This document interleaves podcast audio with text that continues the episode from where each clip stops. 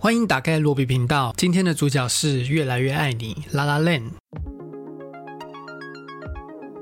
你可以在各大 podcast 平台找到罗比频道用听的这个节目，也可以在 YouTube 搜寻罗比频道用听的观赏 video podcast，或搜寻罗比频道这个主频道，可以找到其他我的电影、影集、影视新闻等心得分享。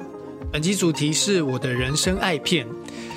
第一季我的人生爱片目前会选出十二部电影，跟大家用比较深入、比较广、时间比较长的方式去讲这些电影。如果你喜欢这样的节目内容，欢迎给我五星好评或者是点个赞。当然也需要大家帮忙把这个节目推广给其他的亲朋好友。那我在做这一集节目之前呢，其实我有一点不太知道我的第二集，今天是第二集这个人生爱片嘛，那要放什么样子的内容？上一集是父亲节，所以刚好放了一个星际效应。那这一集我要做什么呢？第一个想法当然是我的频道影片当中没有做过电影，没有重复。暂时我还不想重复相同的内容。然后还有一点，应该就是大家很容易在 Netflix 或者是 Disney Plus 上面可以找得到的电影。所以最后我选了两部电影，一部是今天的主角《越来越爱你》，另外一部则是《康斯坦丁驱魔神探》。后来我就放在 IG 上面给大家二选一。那后来投票的结果就是今天的越来越爱你了。好，谢谢 IG 上面的朋友帮我选了这个主题啊。在我现在录音的时候，我还蛮开心，今天要录的是这一部越来越爱你的。谢谢 IG 上面帮我投票的朋友。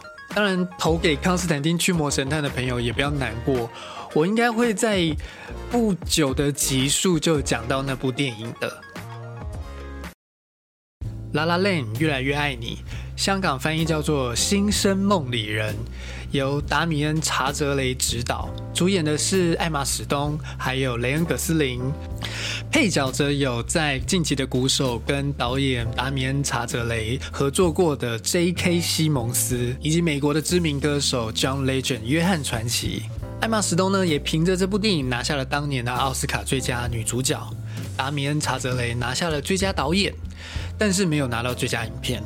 我想你只要不要太年轻，你应该就知道当年奥斯卡的乌龙事件有多么的悲惨。原本拉拉链大家很开心上去要领奖，领那个奥斯卡最佳影片，最后却公布说不是不是搬错了，其实是那个 Moonlight，也因此让越来越爱你这部电影在我心中蒙上一层阴影哦，觉得怪怪的这样子。我这一次重新再看完一次这部电影之后，我觉得。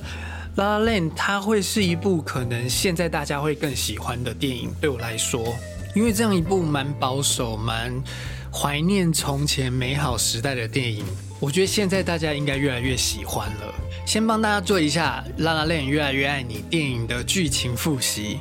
一开场在一条拥挤的高速公路上面，一个很莫名其妙的 Big Opening 就这样开场了，大家在高速公路上面唱歌跳舞。男女主角两人也第一次见面。艾玛史东饰演的女主角米娅在电影片场里面的咖啡店打工，她也向往成为一位电影明星，不断的在试镜。这一天，在他又试镜失败之后，被姐妹叫去参加派对，没想到结束的时候，却发现自己的车子被拖走了。他只好独自一个人慢慢的走回家。我蛮好奇，那个洛杉矶的山区走回家要走多久的？是不是大概就是从阳明山上面走下来这么辛苦啊？好，我不知道。然后在走回家的路途当中，他听到了一段音乐，他就顺着那个音乐走进了一间餐厅，就见到了男主角 Sebastian。然后主角就换到男生的身上，他是一个热爱爵士乐的钢琴乐手。马上第一场他跟姐姐的对话当中，就告诉我们他的经济状况很不好。然后又不跟家人联络，很封闭自己，很顽固的在追求心中那一个已经不流行的爵士乐。这一天在圣诞夜的餐厅里面弹钢琴，被老板警告说一定要按照他的曲目弹，结果他自己还是忍不住手痒，弹了一段爵士钢琴，然后就被解雇了。这个时候男女主角两个人第二次见面又错过了。几个月后，Mia 跟 Sebastian 在一个又是有钱人的派对上面相遇。对，女主角为什么一直会跟她姐妹去这种派对？离开的时候，两个人看起来对彼此都有点意思，都喜欢对方，但是嘴巴上面就说着不可能，你不是我的菜。这样子，在找车子的时候，在那个洛杉矶美丽的夜色之下，他们跳起了一段 So You Think You Can Dance 的双人舞。隔天，Sebastian 就来到了米娅工作的咖啡厅，他带米娅去认识爵士乐。这里他介绍爵士乐的地方，我觉得是一个重点。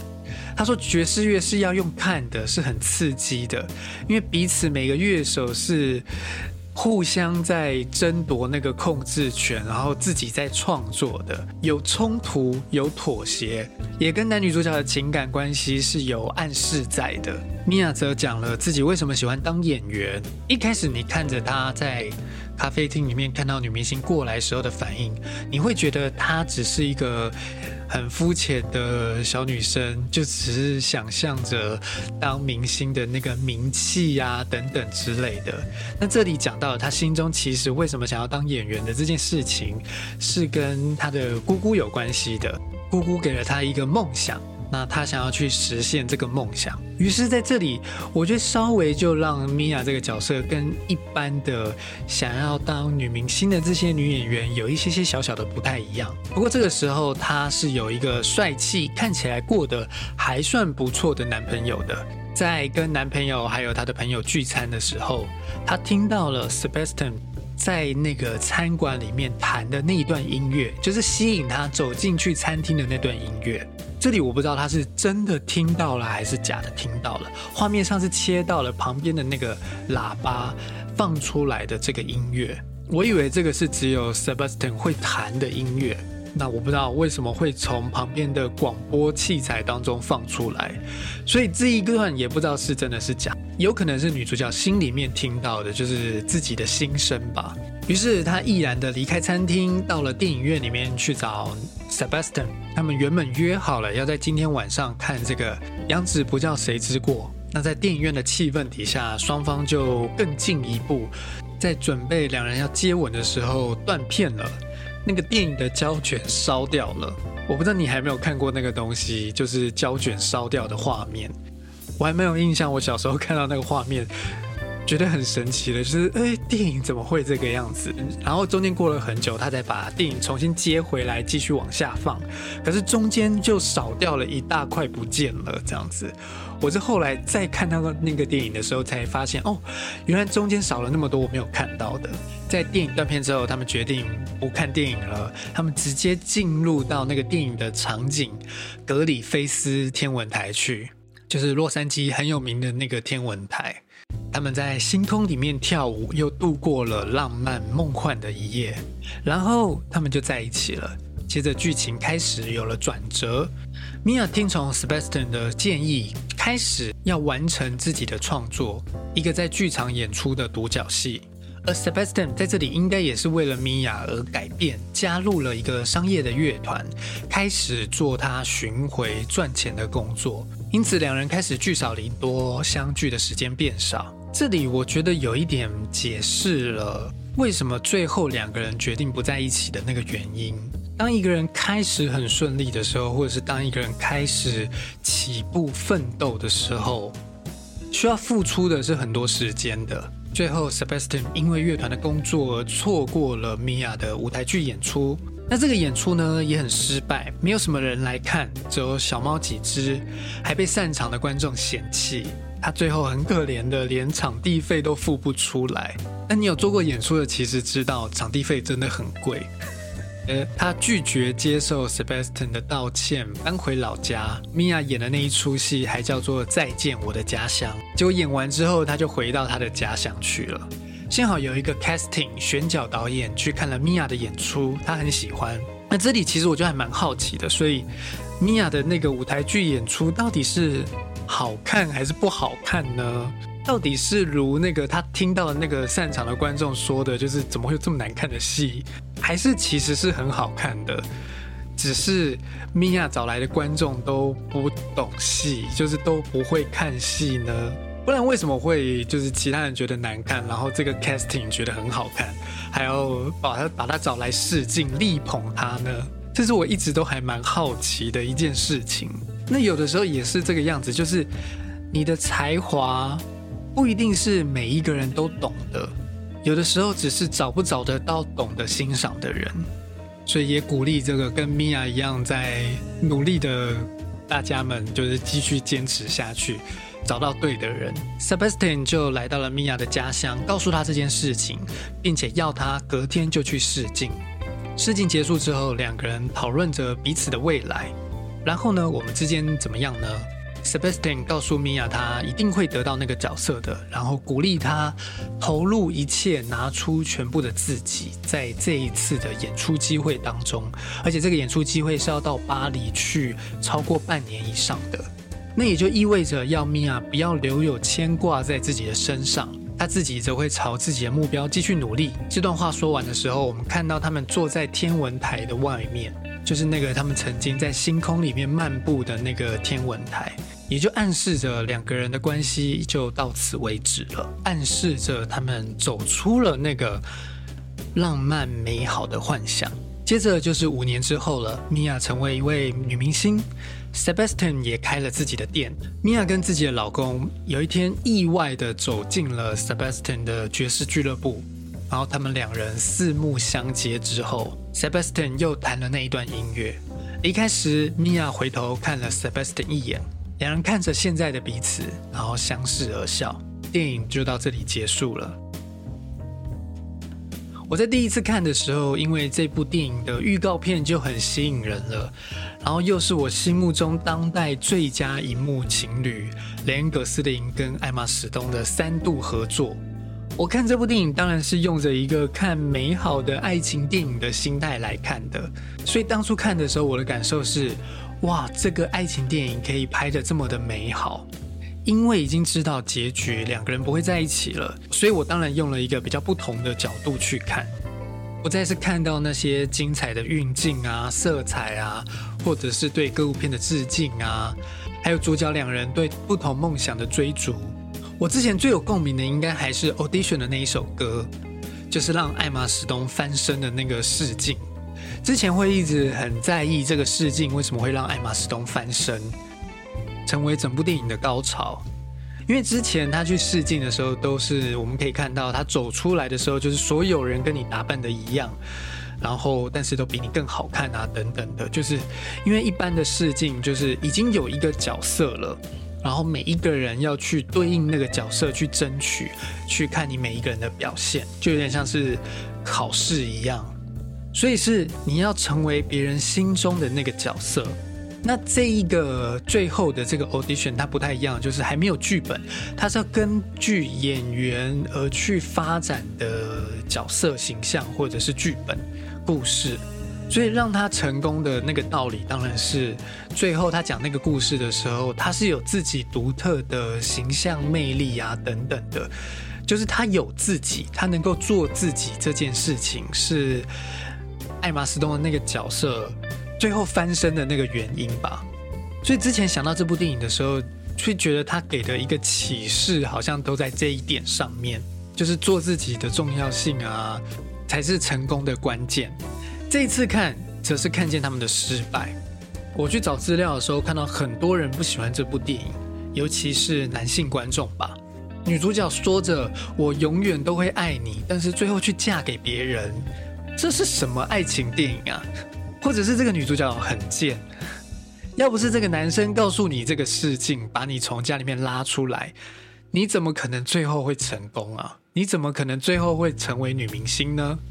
我懂这样的恩情关系跟这样的结局是很多人没有办法接受的一点，但是爱情是爱情，恩情是恩情，我觉得还是不能用恩情绑住一个人，就是你帮了他什么，然后他就要永远听你的话，留在你身边一辈子。我当然知道很多人会有这样子的想法，我可能曾经也有这样子的想法过，我觉得很正常。但是老实说，这真的不是一个健康的情感关系。在你觉得跟你在一起的那个人永远欠了你什么的时候，而我这一次就是想要看两个对彼此都说我永远都会爱你的人，为什么最后没有办法走到一起？其实电影一开始就让两个人错过了两次，再来，在男女主角的形象上面、叙述上面，你可以看到他们都是有梦想的人，在追逐自己梦想的人。可是这两个人的梦想是不一样的。女生的梦想是想要成名，想要成为一个有影响力的人；男生的梦想则是想要保留即将消失的这个爵士乐。一个人爱的是未来，一个人爱的是过去。其实这两个人根本就不适合在一起。我想很多分手的情侣其实都是这样的，就是男生女生之间，呃，两个人之间其实是很有时差的。于是他们要谈一场恋爱可以，但是要实际生活长久的走下去是会有困难的。还有这种在追梦的人啊，有着远大理想的人啊，往往都会一直看着他们的目标，而忘记了身边的人。或者是必须先割舍、牺牲自己的另外一半。那如果你是愿意牺牲、成就对方的人的话，那就没有问题。像是李安的老婆，但是米娅跟 Sebastian 不是，他们不是这样的人。而这就提到下一个我想要讲的，我觉得《拉拉链》虽然没有得到奥斯卡的最佳影片，但是它可以说是一零年代、二十一世纪一零年代。就是二零一一年到二零二零年最伟大的一部爱情电影。我不知道你们有没有其他的意见，但我是这样觉得啦。越来越爱你这部电影的模式，除了致敬歌舞片，当然还致敬了歌舞片当中的爱情故事。我是一个看着上个世纪爱情电影长大的人，什么《爱情百分百》啊，《电子情书》啊，《铁达尼号》啊，我很喜欢爱情电影。但是什么是爱情电影呢？当然，爱情电影是给大家一个对美好爱情想象的一个憧憬，像是这部电影当中展现了各种经典的恋爱桥段，虽然不多，但是在这部电影结尾的部分反转了这件事情。重点我要说的就是在五年后两人见面时，Sebastian 又弹起了那首曲子，两人脑海中出现了，要是他们的故事。要是他们两个人之间发生的每一件事情都很顺利的话，会是什么样子？